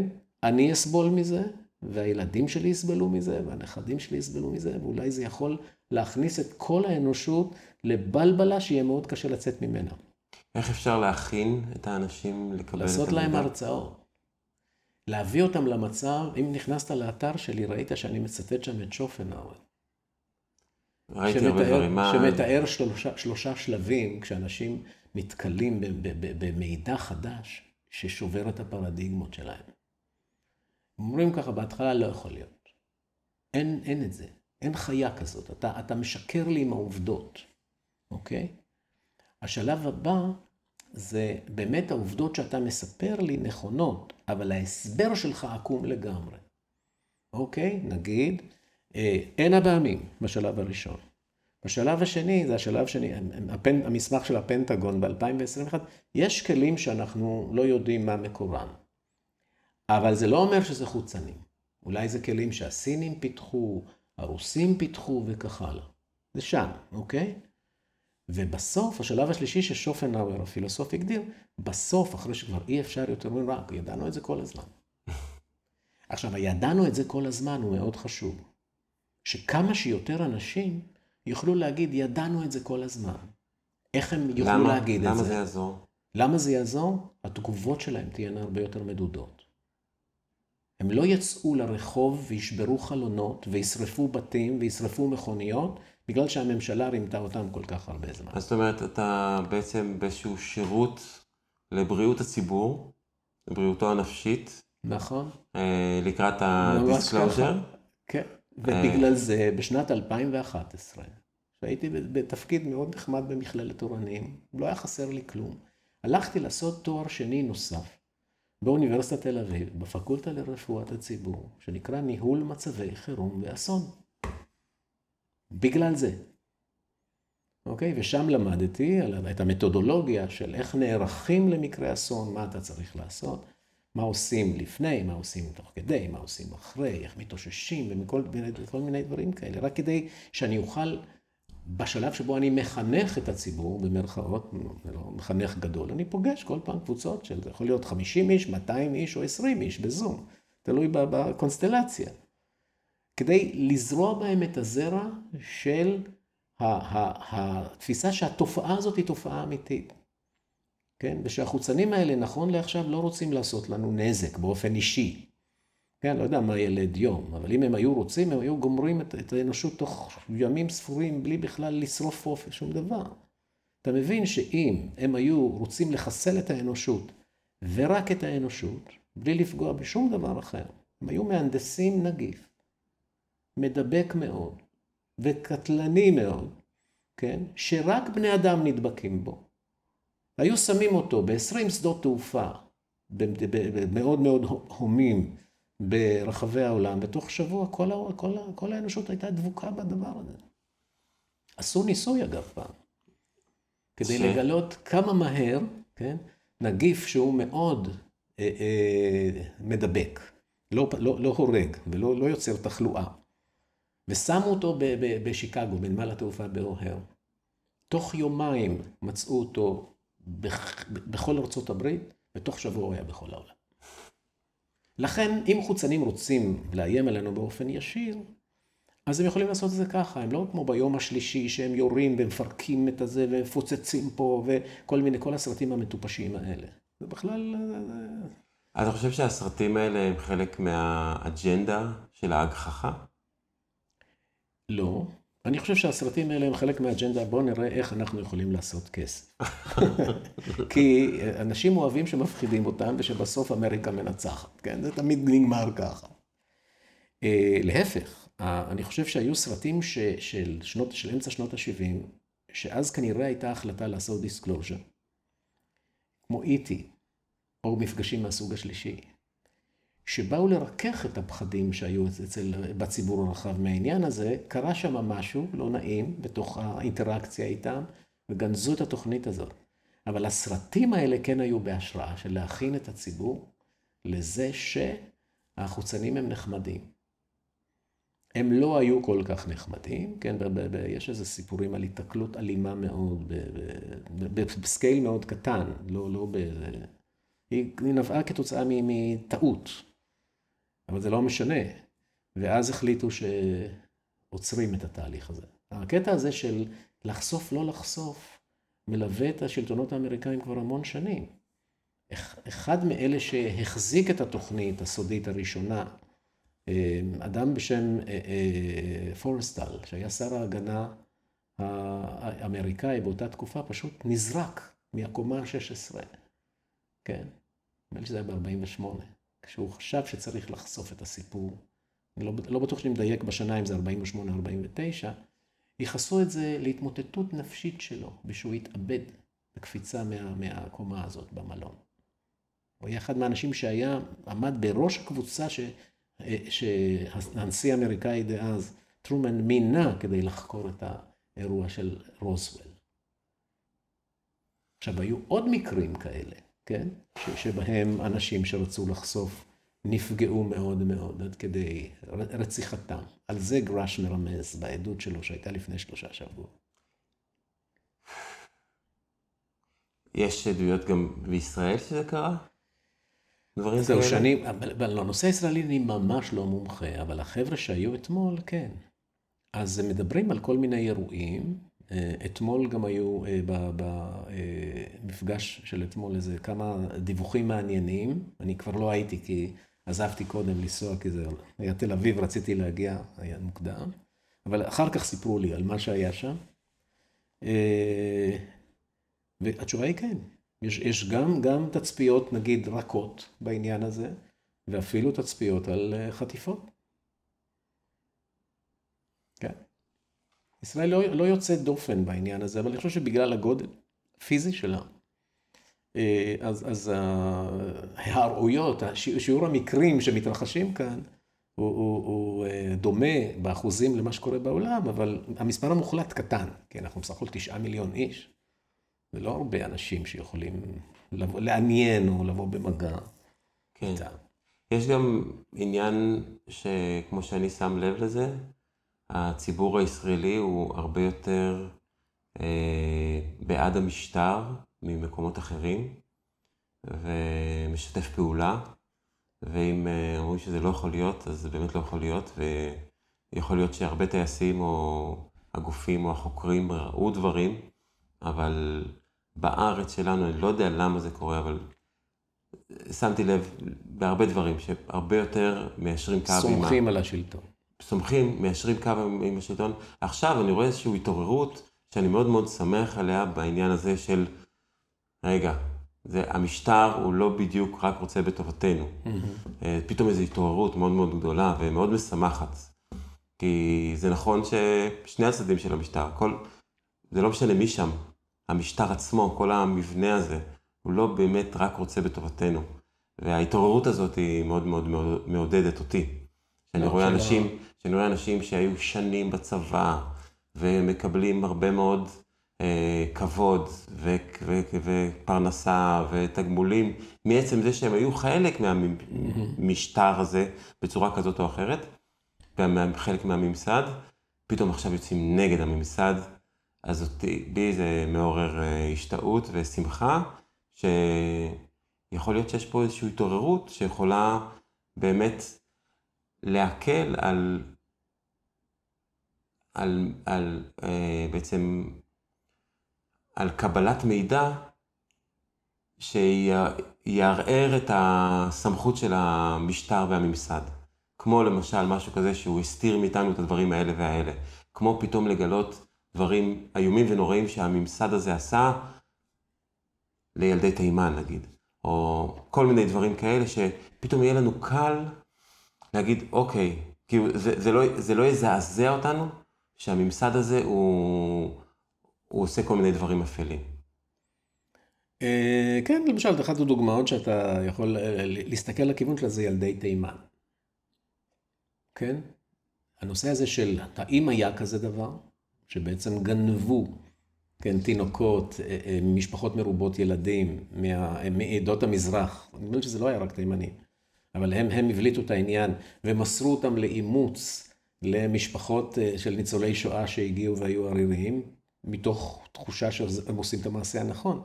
אתה מצד אחד לוקח ילד מתוך משפחה שהיא עמוסה כבר בהרבה מאוד ילדים וקשה לה מאוד עם זה, ואתה נותן אותו למשפחה שאין לה אף ילד, אתה כאילו עוזר לשני הצדדים, אבל אף אחד לא שקל את המרירות שזה יכול לעורר. אם אתה שואל אותי מה אני מרגיש, כן, בקטע הזה של ה... אה, זה, אני חושב שזה היה. כן, שהיה מהלך כזה, ושהם הצדיקו אותו בזמנו, אה, בטיעונים שאמרתי לך עכשיו. אבל אף אחד עוד לא מודה שזה היה. מה יעשה סוד כזה לחברה הישראלית, אם פתאום מישהו, כן, יקום ויגיד, חבר'ה, כן, כולם מתו, כל מי שקיבל את ההחלטה אז, כן? אנחנו מדברים על 70-80 שנה. אה, ויגיד, הנה, מצאתי את התיק, והנה ההחלטות, והנה הרשימות של הילדים, אם מישהו בכלל טרח לרשום את זה וכך הלאה וזה, מה זה יעשה לחברה הישראלית? אתה חושב שזה יעשה לה טוב? אני? כן. או שזה, או שזה יתדלק את כל התחושות הרעות של, של, של כל צפופי הפיגמנטים כמוני, כן, כל אלה שמעדה של אנשים יותר כהים, לגבי כל מה שהשלטון הלבנבן עשה להם. אה, אני אומר את זה כמובן בציניות. לי אין שום תחושות קיפוח, להפך. יש לך. אין לי. לא, אין לי, לא. להפך, כן, יש לי. אין לי תחושות אה. כן. ברור שאין לך, כי אתה פרופסור מכובד והיית באורנים לא, וכל הדברים האלה. אבל כן, אבל... אני, אני לא חושב שאני קופחתי. אם קופחתי במדינת ישראל, זה רק לטובה. כן, בסדר, כן, אז, אז, בר, אני... אז, אז, ברור, כן. אז ברור שאתה לא יכול להזדהות כן. עם תחושות קיפוח, נכון. אבל אם לא היית נלקח כחייזר ושמים אותך בבויר, אז אולי, אולי, אולי היית כן יכול להזדהות לא, יותר. לא, אבל יש עוד הרבה מאוד חבר'ה ש, ש, ש, שהם יוצאי עדות המזרח, וגם הם לא מרגישים מקופחים. הם היו להם מספיק משאבים עצמיים כדי להסתדר. כן, לגמרי. זה בסדר. ואגב, חלק מאלה שמרגישים מקופחים, מרגישים בצדק מקופחים. כי באמת היו מקרים שבהם ממש התעללו בהם. כן, בכל מיני דברים שכרגע אנחנו נחשפים אליהם, אבל לא ניכנס לזה. העניין הוא, רק רציתי לך דוגמה, העניין הוא, בעניין שאמרת, כן, שחשיפת סודות או משהו כזה בישראל, אתה חושב שזה יעשה משהו טוב, או שזה שאנשים מפסיקים לסמוך על הממסד, אני יודע במילים שלי, בעיניים עצומות, גם כאלה שנהנו מהממסד, היום כבר מערערים ובעצם תוהים ויש להם ספקות וכך הלאה. אני רוצה להגיד לך שלפי דעתי יש בעיה למדינת ישראל. שהיא קטנה מדי, אין לה עומק. והיא מפוצלת לאותם שבטים מפורסמים שהופיעו בנאום של מלי ריבלין, הנשיא הקודם, אבל הוא העתיק אותם ממאמרים שקדמו לו בהרבה משנות התשעים, של סמי סמוכה וכאלה. והשבטיות הזאת, החלוקה הזאת, המחיצות שבין השבטים, רק הולכות וגובהות על ציר הזמן. Mm. ואם אנשים בתל אביב כבר חושבים במונחים שבו נכריז על אוטונומיה בתל אביב, אוטונומיה בתל אביב, לא פחות ולא יותר, כן? נחלק את מדינת ישראל לאוטונומיות. יש כמובן כמה בעיות, מה יהיה הצבא של הגוף הזה שמלא האוטונומיות, איך תהיה גביית המיסים. בקיצור, אנחנו תשעה מיליון חברים, אנחנו לא תשע מאות מיליון. יש לנו שטח מאוד קטן. יש לנו באמת אויבים שרוצים להעיף אותנו מפה. אנחנו לא מדינה נורמלית, כן, כמו ארצות הברית, שיושבת עם 300 מיליון, 350 מיליון איש על הקרקע שלה, ואין לה אויבים טבעיים. ושם אנשים יכולים לפנטז על כל מיני מבנים, מבנים חברתיים חדשים, ו- וכן הפלות, לא הפלות, זה, זה לוקסוס שבישראל אין לנו אותו, בגלל הגודל שלנו. ובגלל שיש עלינו איום קיומי אמיתי שקוראים לו איראן, נכון לעכשיו. אז הדברים האלה שעלולים אה, להגביה את המחיצות ולפרק את כל הישראליות המסורתית, כמו שהיא הייתה עד לפני נניח 20-30 שנה, אני רואה בהם איום. לא משנה מאיזה צד זה מגיע. אני מאוד מקווה שאתה צודק ואני טועה. אני, אני לא יודע מה אני חושב, ומה אני צודק פה, ומה אני טועה, ומה אתה, לא יודע. לא, כי אמרת שזה נותן לך תחושה טובה. נותן לי תחושה טובה אה, לראות, שעכשיו, שאפשר להסתכל בעיניים ביקורתיות על הממסד. וזה, זה. וכשאתה מדבר על הדברים האלה, ואתה רואה את הדברים, שכאילו הממסד כולו נרתם ומנסה לעבוד עלינו, ועושה את זה בצורה ממש ממש טובה, ועקבית במשך כן. עשרות שנים, איך אתה יכול להאמין לו לדבר כמו איראן? אולי גם זה חלק מהקונספירציה המאוד מסוימת נכון. של לדאוג לזה שלכתב, אני לא יודע מה, אולי בכלל יש שם איזשהו יד, יד לוחצת יד, וזה לא רק אה, חפצים שהם מצאו, אלא איזושהי תקשורת עם עם אותן אה, ישויות שאמרו, טוב, בואו תנהלו ככה את הדברים, כי זה מה שאנחנו רוצים לקדם. כאילו, איך, איך אתה יכול להסתכל עכשיו על המערכת ולהגיד, לא, זה לא יכול להיות. אני לא אומר שזה לא יכול להיות. כן, אני אבל עושה הבחנה אה, אה, אה, מוחלטת בין מה שקורה היום בישראל, כן, לבין מה שקורה בעולם הגדול. לגבי העולם הגדול, יש שמועות עקשניות שהיו הסכמים כאלה, כמו שאתה תיארת עכשיו. ויש לזה גם המשך, שההסכם הזה הופר על ידי החוצדים, לא על ידי ממשלת ארה"ב. כן? מה, מה זה ההסכם הזה? כאילו, וואו. כאילו... מדובר כאן בשמועות, אוקיי? השמועות לא, האלה... הכל זה שמועות. לא, יש דברים שהם... אני יותר, הרבה יותר בטוח כשאני מספר אותם מאשר מה שאני אספר לך עכשיו. אז מה שאני מספר לך עכשיו זה שבשנות אה, נשיאותו הראשונות של אייזנהאואר, אה, הפגישו אותו עם, עם אה, חוצנים, עם שתי קבוצות שונות של חוצנים. עם קבוצה אחת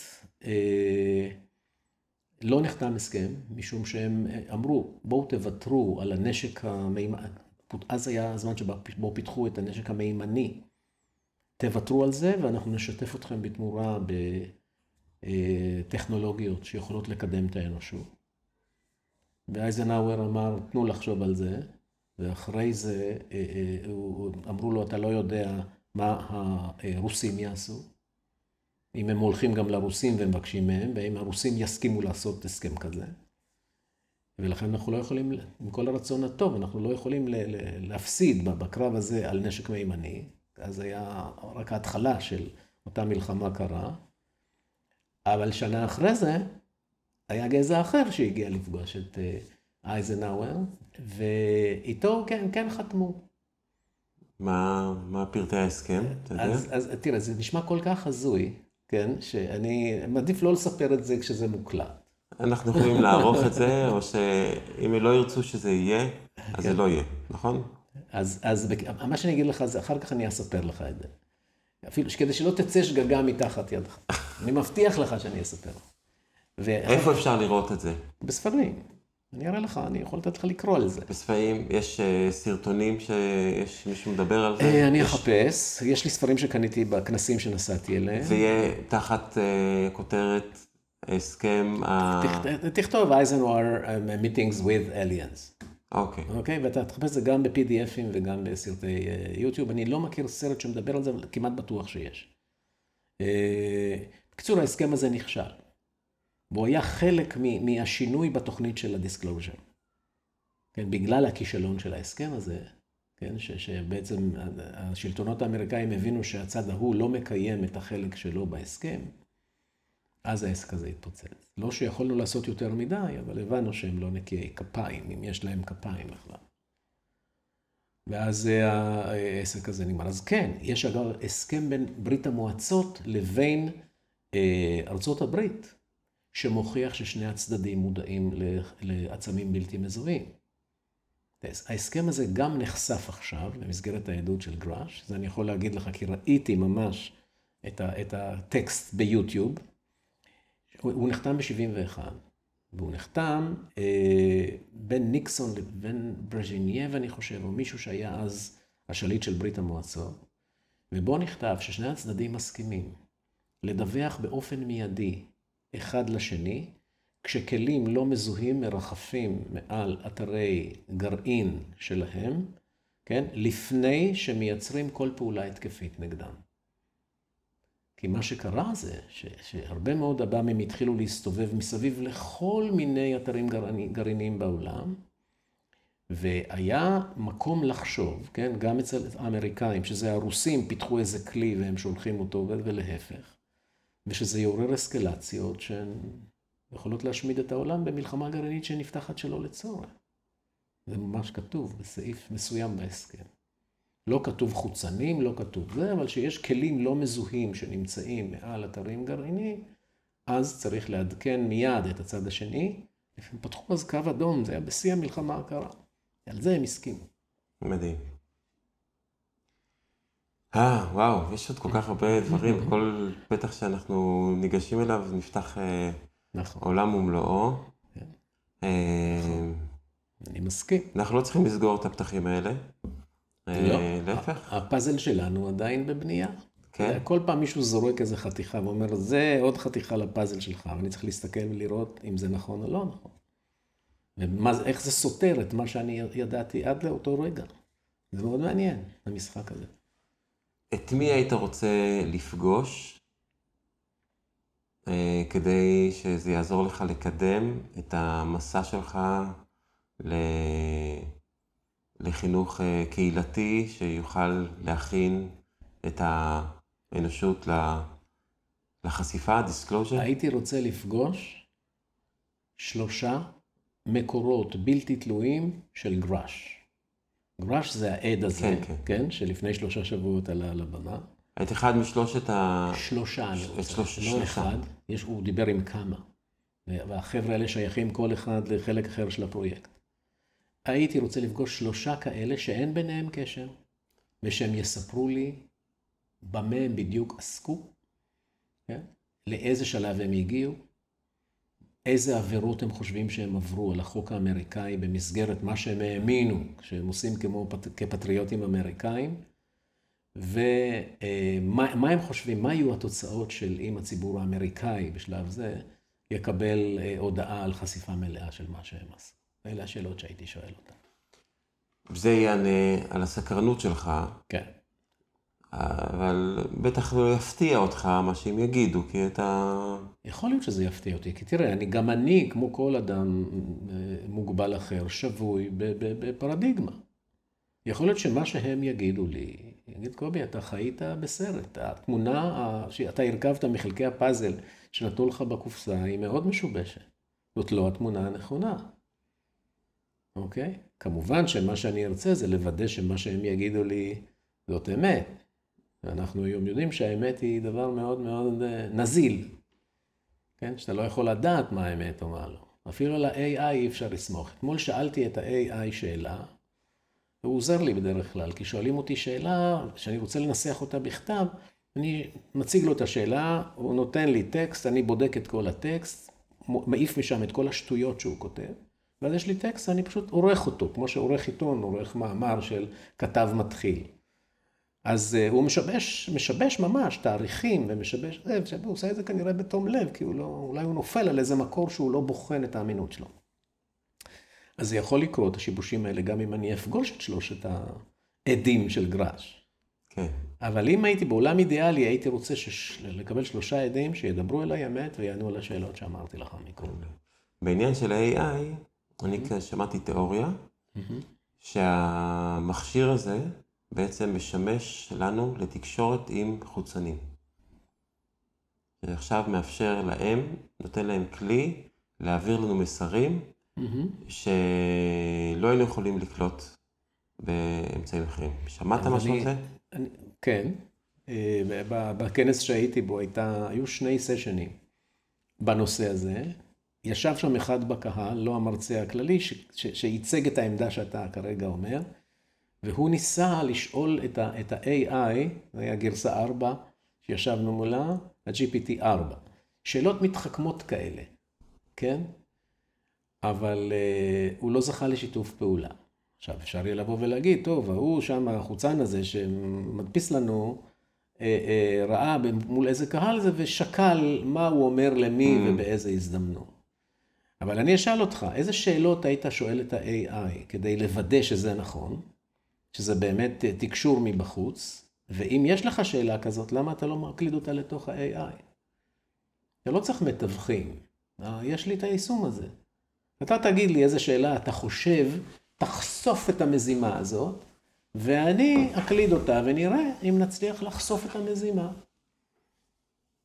הרי אם, אם באמת זה משמש מכשיר תקשורת, מי יזם אותו? הם או אנחנו?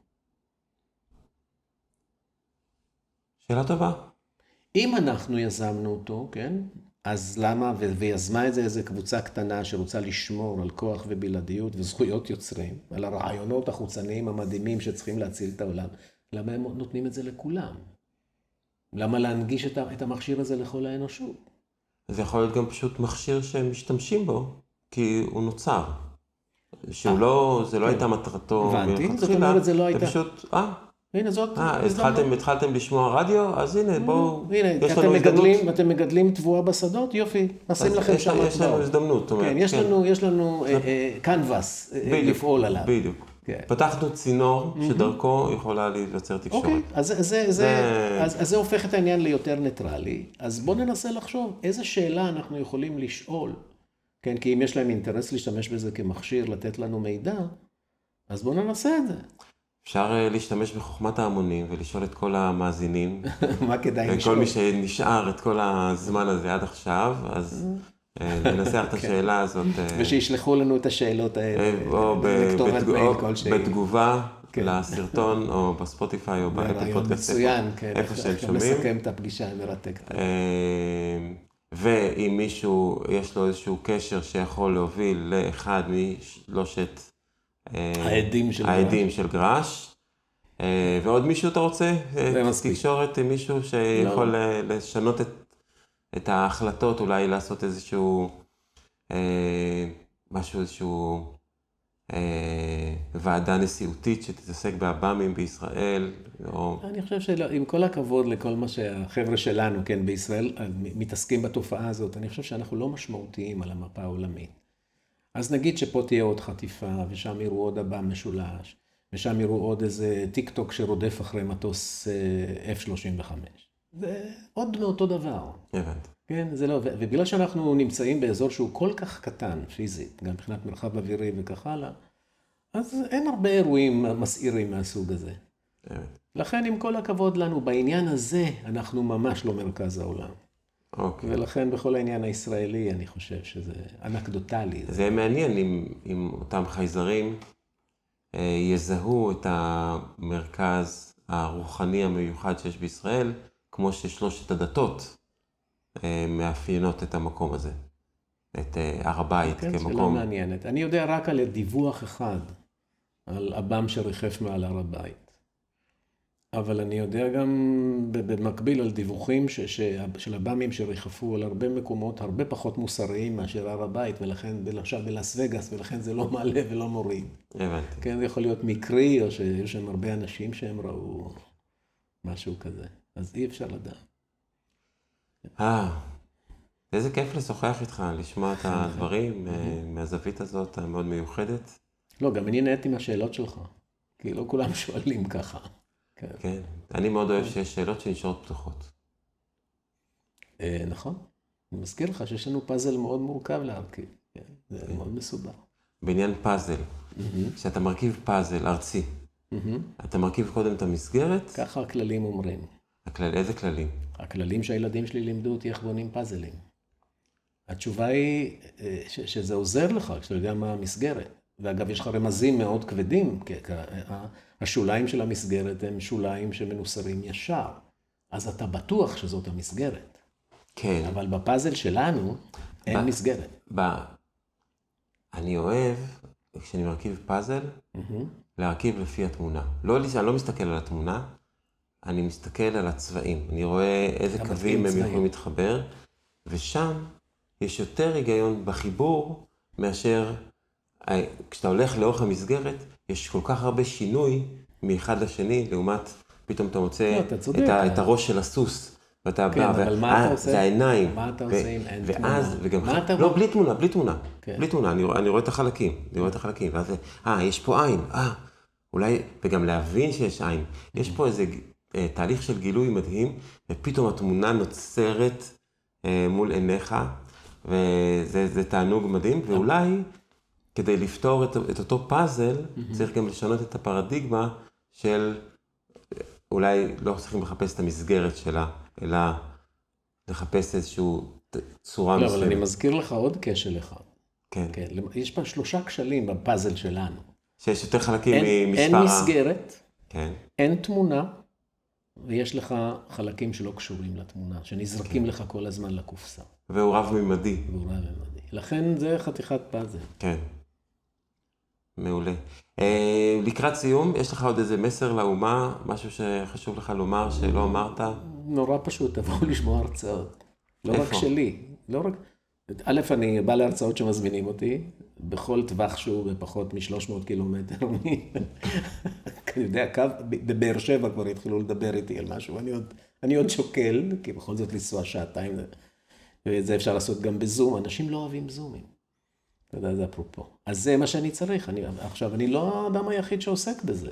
יש עוד לפחות שלושה ארבעה אנשים שנותנים הרצאות, לא כולם בכיוון שלי ובראש שלי, אבל כדאי לשמוע את כולם.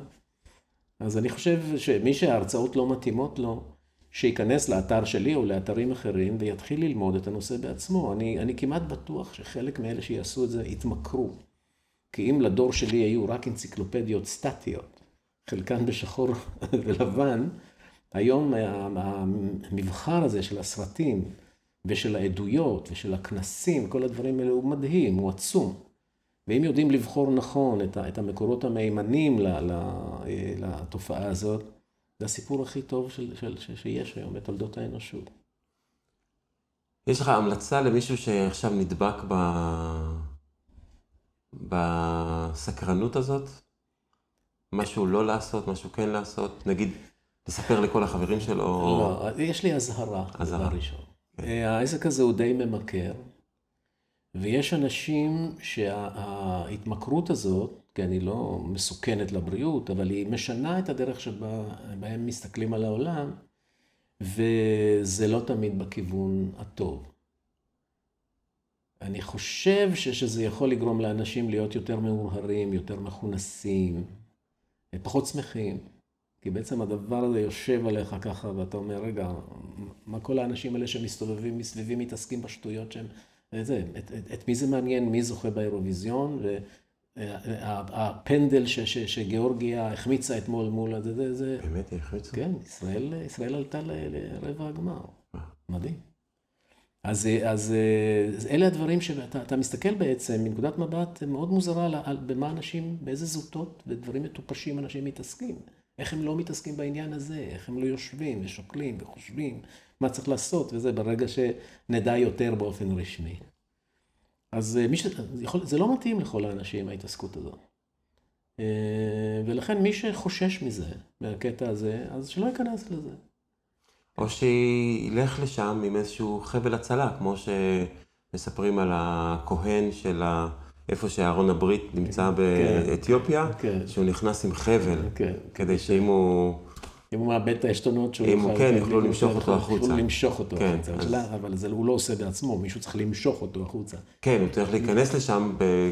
חבר'ה, אני נכנס. כן, עם גיבוי. קחו חבל כן. הצלה, קחו את השלטר של המחשב, תדעו לכבות אותו בזמן האחרון. זה מעניין, איך אתה יודע בדימוי הזה, שהוא בצרות, ואיך אתה... ומי זה אלה שמושכים אותו החוצה. מה, מה, מהמלכודת הזאת שיכול להיכנס. כן. אבל אין לי תשובה על זה, אני מרגיש טוב שאני נמצא בתחום הזה. אין לי שם איזה, איזה חרטות מזה שאני שם. אבל אני חושב שזה לחלק מהאנשים פחות מתאים. אז מי שלא נדלק על זה, שיניח לזה, כן? שילך ילך להתעניין בדברים אחרים. יש דברים נפלאים בעולם שיכולים לעשות טוב לאנשים. מעולה. כן. אנחנו נשים אה, את הכישורים לאתר של ה... UAPIL, ויש לך עוד דרכים להגיע אליך? יש שם, גם, טל... יש שם אה, גם טלפון. יש שם טלפון. כן. אתה רוצה שיתקשרו אליך באמת? אנשים ישלחו לי וואטסאפ. אני כתב, כתבתי שם, יש לי פשוט חיבור לוואטסאפ, אנשים הבנתי, אוקיי. ישלחו לי וואטסאפים, אני, אין לי בעיה. בסדר גמור. כן, אה, פייסבוק, אינסטגרם, יש לי גם פייסבוק, טיקטוק. אינסטגרם וטיקטוק לא, עדיין לא. אני קצת, קצת בהתלבטות אם להיכנס לעולם הזה או לא, אבל אני שוקל את זה. בסדר, אוקיי, אז נשים את כל הדברים האלה גם בתיאור של הסרטון, הפרק, אה, שיוכלו להגיע. ו...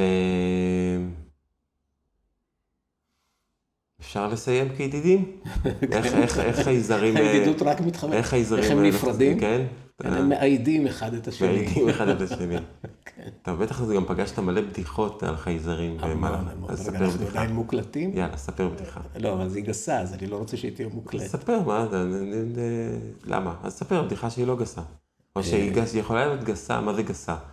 שאומרים אה, איברי מין. יש סקס, כן. נו, זה סקס, זה גס, זה לא גס. זה ענייני סקס. אם אין פה עניין שפוגע באיזה אה, מגדר כזה או אחר, או איזשהו... אז אני אה, אספר. כן. אז זוג אמריקאי, כן, נרחיק את עדותנו, ובפריפריה האמריקאית יושב ואוכל ארוחת ערב, פתאום שומעים דפיקה על הדלת, והם פותחים את הדלת, ועומד שם זוג יפהפה, איש ואישה. ואומרים שלום, אנחנו פה אה, אה, אה, נקלענו לאיזה תאונת דרכים וראינו אור אצלכם, אפשר להיכנס ככה לכמה? אומרים בבקשה, הם נכנסים ויושבים ושותים ואוכלים וזה, והם מרגישים, בני הזוג, שהחבר'ה לא ממש מתחברים לאוכל. אז הם אומרים, תגידו, האוכל שלנו לא טעים לכם? אז, המארחי, אז, אז האורחים אומרים, לא, זה לא שהוא לא טעים, אנחנו פשוט לא אוכלים. אז אומרים בחצי צחוק, אמריקאים, אתם חייזרים או משהו? אז אומרים, כן. וואלה, כי לא ידענו שאתם כל כך נחמדים וזה, ויש לכם ריח טוב והכול. והוא אומר, כן, אנחנו, יש לנו הרבה תכונות מצוינות. ו... אבל אוכל אנחנו לא אוכלים. אז הוא אומר, אז איך אתם נהנים מהחיים? סקס אתם עושים? אומרים, בטוח, אנחנו עושים המון סקס. ואנחנו יכולים אה, אה, להרגיש את זה איכשהו? אז הם, כן, שמענו, ראינו אצלכם בסדרות, אומרים האורחים, שאתם עושים חילופי זוגות, בואו נעשה את זה, בא לכם. איש ואשתו המארחים מסתכלים ואומרים, כן, למה לא? כמה פעמים יש לך הזדמנות כזו בחיים? הם מצליבים, נכנסים לחדרים, ונפגשים למחרת בבוקר, בארוחת בוקר ליד השולחן. האישה האנושית, מה זה זורחת? מכל כיוון. אבל הגבר אה, אה, אה, מבואס. והוא שואל אותה, את אשתו, איך היה? אז הוא אומר לה, היא אומרת לו, היה מצוין. זאת אומרת, מה זאת אומרת? זה, היה אלוהי, זה היה אלוהי, אני לא יכולה לתאר לך אפילו, בכל זאת תתארי. הוא אומר, תשמע, אני אמרתי לחייזר להתפשט, הוא התפשט. וראיתי שאין לו שם שום דבר רציני בין הרגליים. אז איך את אומרת שזה היה אלוהי? אז הוא אומר, הוא מיד הרגיע אותי, ואמר לי, תשמעי, אצלנו זה יותר משוכלל.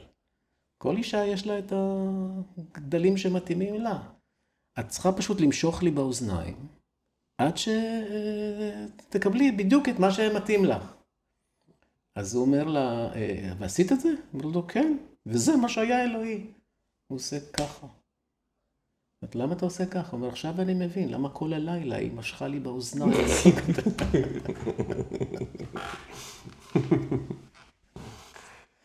ייי. זו אה, בדיחה אחת של סקס עם חייזרים. ויש גם סיפורים אמיתיים על סקס עם חייזרים, אבל זה נספר. זה הרבה יותר מעניין. כן, זה אחד, אחד הסיפורים, תסתכל באתר, מה שנקרא המפגש של, אה, בברזיל בשנת 1957. יש שם סיפור חטיפה כזה, אני רץ תוכל להיכנס אליו. אני רץ להסתכל.